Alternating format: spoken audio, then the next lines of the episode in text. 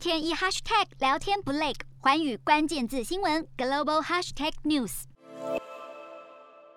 苹果公司执行长库克八号被踢爆和中国政府签密约。美国网媒西谷科技引述苹果内部文件，称库克在五年前曾经和中国签下高达两千七百五十亿美元，相当于七点六兆台币的秘密投资协议，希望借此能够摆脱中国监管威胁。报道指出，当时北京认为苹果对中国的经济贡献不足，因此扩大对 Apple Pay 等服务监管的打压，这一使得 iPhone 在中国销量下滑。库克当时亲自出马赴中南海觐见中国高官，亲自挽救和中国的关系。而中国政府当时赞扬，称库克的努力为苹果在中国取得无与伦比的成功铺平道路，而分析也指出，中国在之后六年间成为苹果仅次美国的第二大市场，但专制政权和交易的不透明度都让苹果犹如走钢索，同时也带来美国境内的批评声浪。Hello，大家好，我是寰宇全世界的主持人何荣，常常跟大家分享国际观与国际新闻。但您知道为什么需要关注这些讯息吗？我和寰宇全世界节目制作人王克英将分享国际新闻的重要性以及如何爱上国际新闻。如果错过收听还，还可以回听《幸福联合国》Podcast 哦。